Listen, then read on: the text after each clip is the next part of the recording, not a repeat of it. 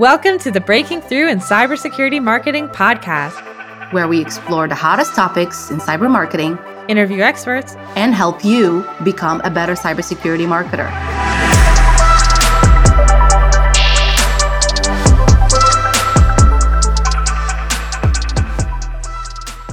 Hello, and welcome to another episode of Breaking Through in Cybersecurity Marketing.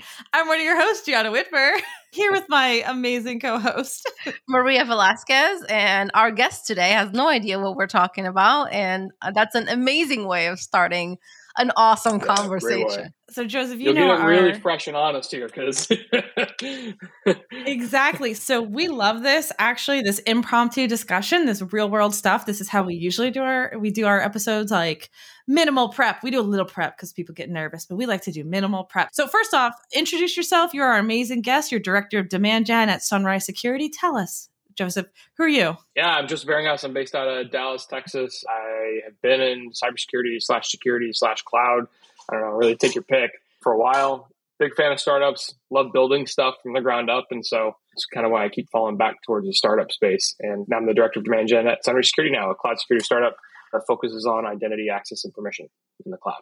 Awesome. And I feel like demand gen is a confusing term, right? It's like kind of a catch-all. And Maria, I know, is also a director of demand gen.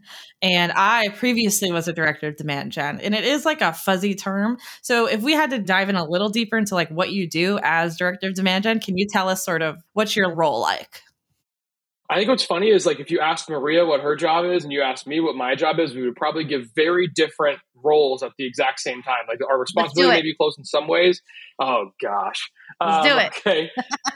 I'm responsible for creating awareness for our product, for our company, for our space, depending on how you look at it or how you want to talk about marketing. And then also making sure that we do take the awareness that we've created and bring it into our pipeline, into our funnel. One of the unique things that I'd say about Sonrai is that we do have a really tight relationship with our sales team. And so I actually get to work the whole funnel all the way through, from before you are ever even a known person, you've ever seen my site, you don't even know what space I'm in, all the way to you're a customer now that, you know, I'm in P O V channels, we're doing renewals, we help with a little bit of everything. So, and that's honestly because of the team we have. Our sales team, our, our S E team are just incredible. Our C S team are great. So it's a really, really unique position. But I get to kind of t- do all the touch points, from digital, owning our website, owning paid social, our S E O strategy, alongside my great partner on the V P of product marketing side. So a little bit of everything is what I mean by it. You get to do everything, especially at a startup, right? So Maria, what do you do?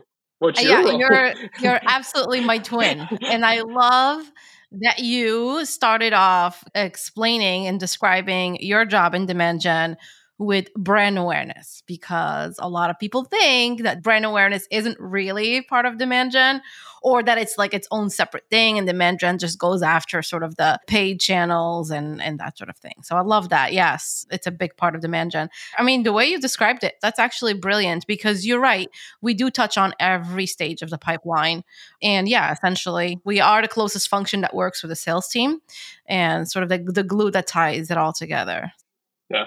Agreed.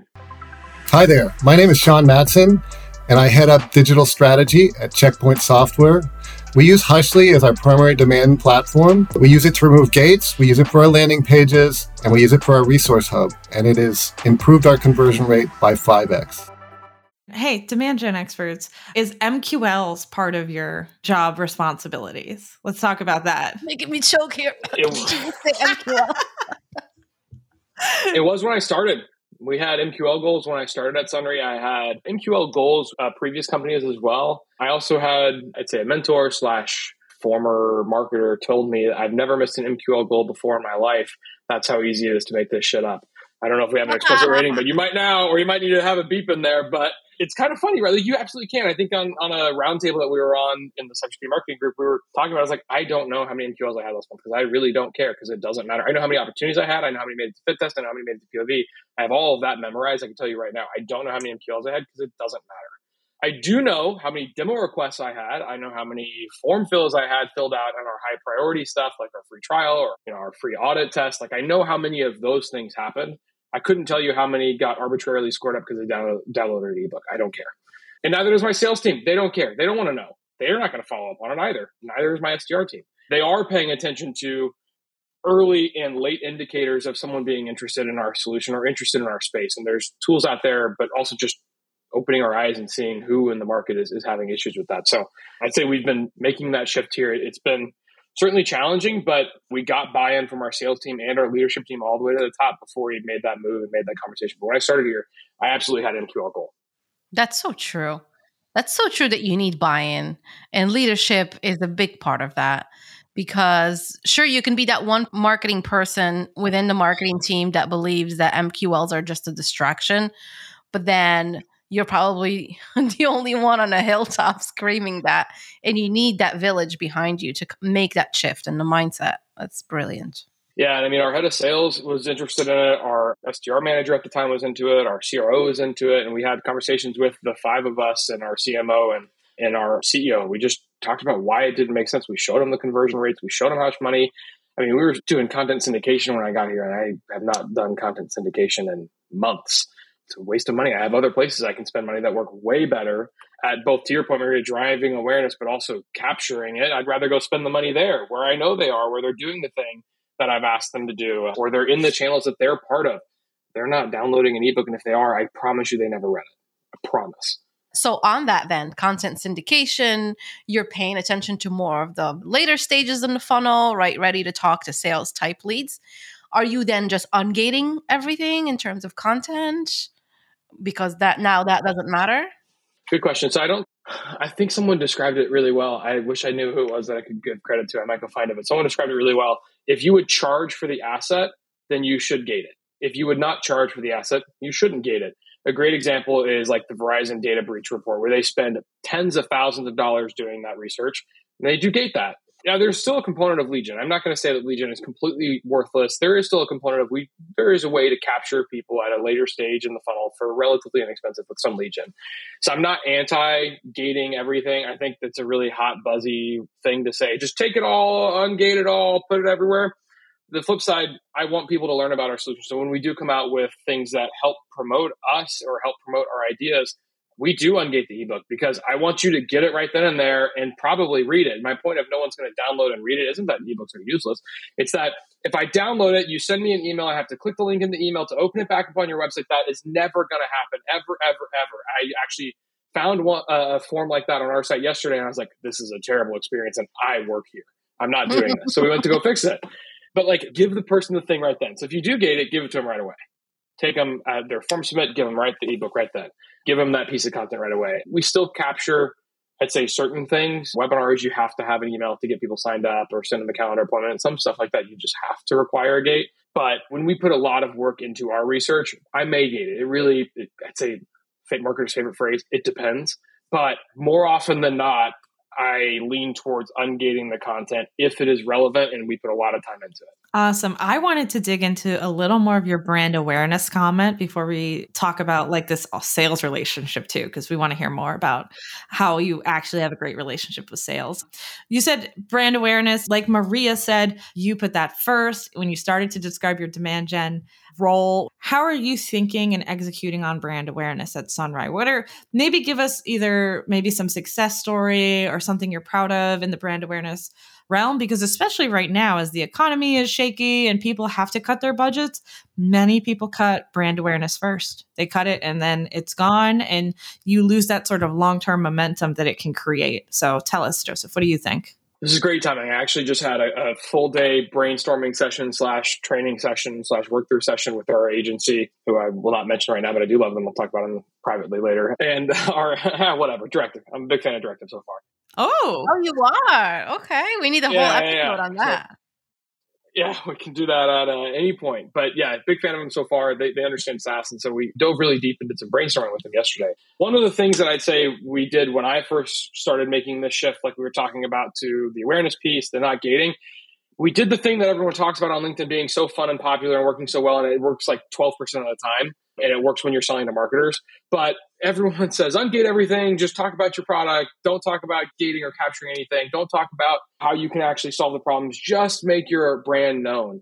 And that doesn't work, or it shouldn't work in every scenario. So that's kind of like, I guess my hot take is, when we first started this, we went way left. We were capturing everything, doing syndication when we started. And then I was like, let's see what happens. And we shifted way left. and did all awareness, not a single bit of capture with the exception of Google search and stuff that you would normally do for capture.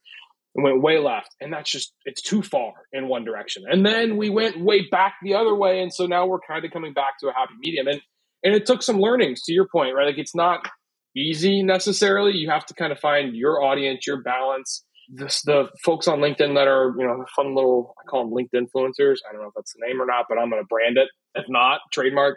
Um, the... The, that's, how, that's how it works. You just say trademark and it, it it's yeah, applied. I declare bankruptcy. You know, that's you know, Michael Scott. And now for another content tip from our partner, Content Workshop. David, what do you say to people who think that storytelling in cybersecurity is too hard to do? I tell them that storytelling is industry agnostic. Humans are biologically hardwired to think, remember, and relate in the form of story. It's why we're able to binge a new show for eight hours a night. It's also why the best commercials don't feel like commercials. A good story, they say in advertising, is truth well told. No matter your industry, service, or product, there are endless ways to tell your story. All you need is a hero, a goal, and an obstacle. And we help cybersecurity companies achieve that. Thanks, David. Learn more about Content Workshop's storytelling services for cybersecurity companies at content workshop dot com. I think they primarily, if you look at who those companies work for, more often than not, it's salespeople and marketing people that are selling to salespeople and marketers. And that's great. They do have some amazing things that I have learned from them myself. I've learned a lot, but it's a very different audience than who I sell to. So to some extent, we just kind of had to test. So we did shift really far one way. Then we're like, that wasn't it. Let's go back. And then we're kind of finding a happy medium. The flip side, too, is sometimes you do need tech to be able to prove that R O I. And I, I'm not going to say any tech is like, you have to have it for this. But in some scenarios where you do ungate everything, you need to be able to say, I have been putting a lot of effort into making sure these accounts, these companies, these people have seen my message. And, oh, you know what? They came to the website, too. Oh, and they submitted a demo form. You can put your little how did you hear about us form. I guarantee you they will forget it was LinkedIn because they're not a marketer, because they don't think about those things. When you're sales and marketing, yeah, of course I think about the ad I saw. But if you're a cybersecurity person, you probably didn't think about the ad unless you clicked on it and filled out the form. So, you know, I think there's a middle ground. You absolutely should be talking about the brand. And there's a concept, right, too, of it's your space I'm promoting or it's your company. I think there's a good, again, figure out the mix of both. If your space is super unaware, maybe you do need to brand your space and talk about how you own the space or talk about how the space has evolved so that somebody else isn't educating your market. And then the flip side too, you've done that now. Let's educate them on how you're special in this unique market that you're creating as well, or part of that maybe is still evolving, and then capture at the same time. But don't shift too far one way or the other. That would be my my biggest word of advice is, and if you do, watch it close. Oh, that's really great. And I love what you said also. This is something I think about a lot, about the form fill, the self-attributed form fill. That'll be the last thing the person remembers. It discludes all of the display ads. Yes, exactly. It is a great indicator. It's not the truth. You don't take it as like the full truth. If you're selling to marketers, maybe they are like, oh, I saw an ad once on Instagram, and then I went to Facebook, and then I saw you guys mention an industry rag, and then I met one of your one of your people at a conference. Like, I will actually fill out like, how'd you hear about us like that? I do too. I give detail. I'm a marketer though. So are you. Exactly. We're marketers. We're really in tune with the ad tech space, like channels, all of that. But there's value in knowing where someone remembers you. And there's value in knowing that you might have done a ton of marketing to that account that they did not see or remember, or they, they did not remember, but primed them for this this moment, right? How many touches to get there? I'll give you a good example. We had, we went to a conference, a big conference for our company. We met with someone at the event. Another person came back to our website later, completely different than the person we talked to, filled out a form, said, we want to talk, we set up a meeting. We're moving forward there. But the touch points that took place before that, it was organic search, organic search. They clicked an email, they clicked an email, organic search. Oh, met you at the event. That's what they remembered. That's what they told us. That's where our, our teams remember, because that's the most impactful moment. I'm not denying that there are impactful moments in a journey, right? It's not just think about it in a U or a W or whatever shape you want, honestly. But there's a lot of touch points that get you to the actual deal created and then deal closed. And I think that's the whole life cycle that has to be part of. We actually, for our sales kickoff, one of the things that we did was we took a deal that we closed, closed one, We took that and we mapped the entire journey. It took me about five hours to go back and do for just one channel. It took a lot of work, but it was a concept of like sales team. We're working together. We have a relationship here. We're working with you on this. So if you want this piece of content to help get earlier, they're seeing it. Here's where they saw this. Here's where they saw this. Here's where the op was opened. Then they did all of this stuff still. And we showed the meetings on the calendar, everything. I think it was somewhat eye-opening because you don't really think about all the touch points that go through it. We basically did our own manual attribution without an attribution tool for that one customer. It was really cool. It was a really, really cool experience and cool to talk through with the team because it's somewhat eye-opening to them too. So anyway, I yeah, couldn't agree more. There's uh, certainly moments of time where it's like, this is impactful. This was the moment, but there's a lot that goes into it. And again, that starts at the top, making sure they know that and see that as well. So we try and even change our the way we talk about it internally. It's not this thing was the reason we got it. It's like, this thing and the S D R and the sales rep and the S E and the word of mouth from a customer talking to another customer, like lots of things influenced it. So some of that's even just changing your internal marketing as well. Yeah, I love that.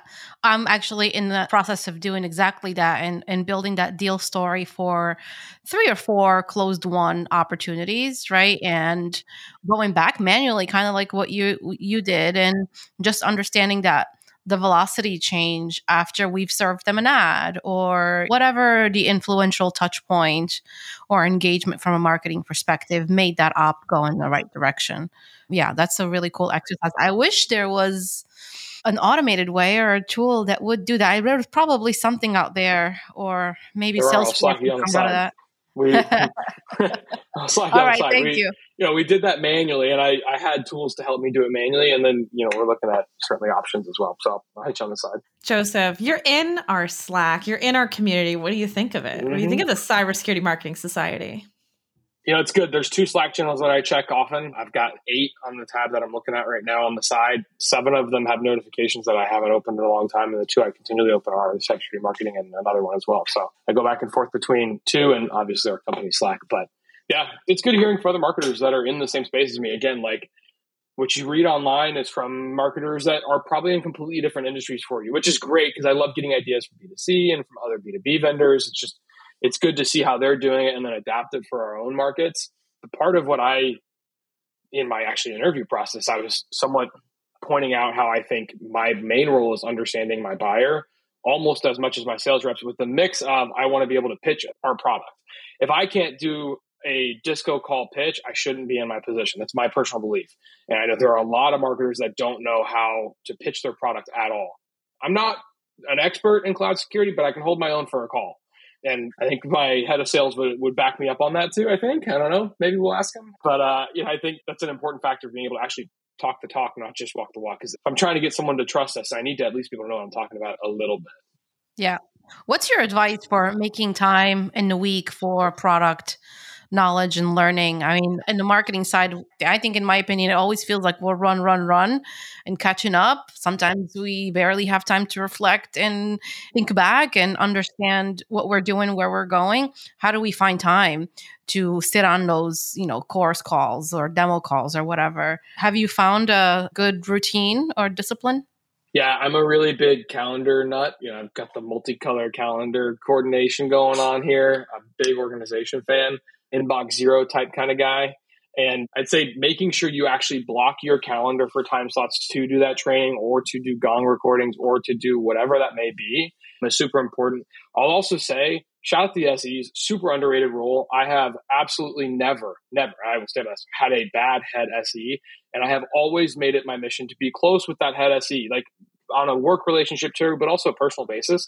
It helps me understand better because of the struggles they're having. So when I first joined Sonrai, I spent a lot of time. I think I probably had three or four calls with my head S E, about an hour and a half long each. I had three or four calls with our, our head of product marketing at the time, trying to understand what they thought about the market, the space, the product, how we were different, how we were special, because then I can take that into the, the campaigns we're doing and the creation that we need.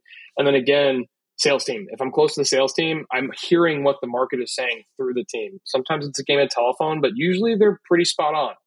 I mentioned that call that we had yesterday, or the, the brainstorming session with our with our agency. And I spent time at the very beginning, bringing in two of our sales reps that again, volunteered to do this. They came on the call, told us the things they were struggling with and the things that they were winning with. And it helped form our content discussion on what we needed to create, what assets we needed, how we needed to try and market to them and get them more aware earlier on in the funnel. So yeah, I think, again, that relationship is super important to be able to do that. But start with your S E team, block your calendar, make friends with your, your S Es, and just like even understand their life. And by the way, a really hard job, by the way, just to call out. Like, I have to be as technical as an engineer in most scenarios, but also be able to sell like a salesperson. It's a difficult job. I don't want to discount that at all. Give them a lot of props.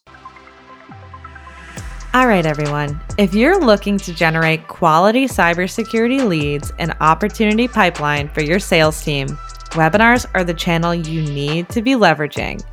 Lead gen webinars bring you real live audiences in your target I C P with engagement you can measure, something other channels just can't match. Actual Tech, an official lead generation partner of the Cybersecurity Marketing Society, specializes in fully turnkey cybersecurity webinar programs with C P Ls far below what you're used to. Everyone, I have spent a lot of money on webinars and lead generation in the past, and I gotta say, I was really impressed with Actual Tech. I saw the results of those webinars that they've been running for cybersecurity audiences, and I was impressed with the lead quality and the lead quantity. So visit actualtechmedia.com backslash CMS or hit today's show notes for more information. Gianna, is it time for our game? It's time for our game. All right. The game Whoa. is, we are going to guess what you'd be doing if you weren't doing what you're doing now. And we're going to do it very quickly because we only have two minutes left. Wow, uh, and then tongue twister. And then Joseph, you're going to pick a winner. So Maria, go first. Joseph, I don't know why, but you know, you mentioned you're super organized and you're an inbox zero kind of guy. And I don't know if politicians are as organized, but I feel like you'd be in politics, but managing someone's campaign. Like you would be that person keeping it all okay. together. And okay. Uh, you know. I like where you went with that, Maria. My guess, Joseph, is that you would be training sea animals to do tricks. Like, I think you'd be good at that for whatever reason. And also it'd be at a very, like, it would be very humane. It wouldn't be SeaWorld. It would be like, we rescued some seals and now they can like do cool things. Be like Free Willy okay. style stuff. Yeah, exactly. So I have to pick, is that the gist? Yeah, pick you pick the winner. Better, yeah, the and then you tell us do? the, yeah. Yana, your sounds fun, but Maria. Oh, you did a switcheroo. I know, I know. Yeah, I think that I think it would be interesting. I think it would be super interesting to do to do man. like a to be a campaign manager. Yeah, I mean, man, talk about a hard job too. There's so much stuff that comes out. I don't know if I'd really want to do it today in today's world, but like, I don't know, maybe a decade from now or a decade ago, it would have been fun. But yeah, I think I think it'd be interesting. It'd be a very challenging job and kind of fun too. I'm never going to win. I'm literally, this is, it's like, it's like, it's like forty episodes in a row. Okay. So Joseph, what would you actually be doing? Give us the very quick snippet of what you would be doing if you weren't doing this. Man, I don't know. I really, I really like marketing. I really enjoy marketing. The only flip side that I, I would maybe gone into would be a sales role. You see a lot of marketers that do sales and go to marketing. A lot of marketers that go from marketing to sales. The real reason is I feel like we don't understand the life of salespeople a lot as marketers. And I've tried to do my best to do that. Hence why I try to have a good relationship with sales.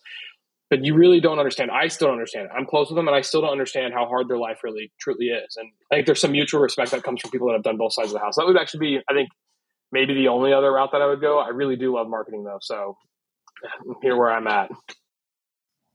Love it.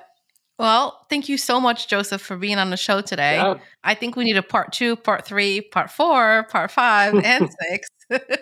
There is so much we need to continue talking about. Thanks for our listeners. Remember, there is a new episode that drops every Wednesday. Subscribe so you can get the alert and give us as many stars as possible. And yeah, thanks for listening today. See you next time. See ya. Thanks, y'all.